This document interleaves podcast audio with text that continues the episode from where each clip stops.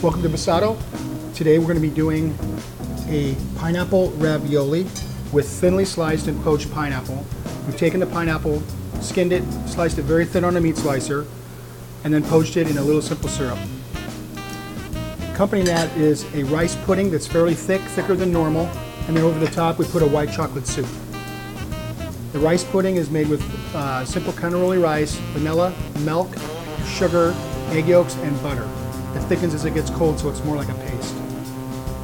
The, the white chocolate is a, is a callet or a, a small piece of uh, uh, chips, and then we add milk and cream to that as well, and then melt it down and chill it. So to begin the plating, we take a little bit of the rice pudding, and we put it on a spoon. So that's ready to go. On the, on the base of the bowl, we place one piece of the pineapple so it's flat, like so.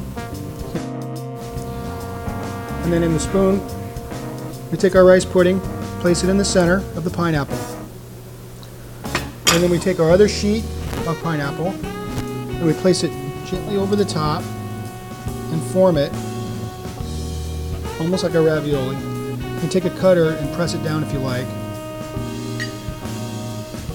Or so you can see through it, we just pat it in like so. Very simple.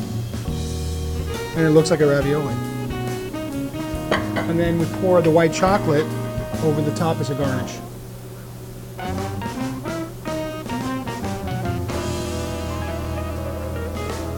There it is. Pineapple ravioli. Buon appetito.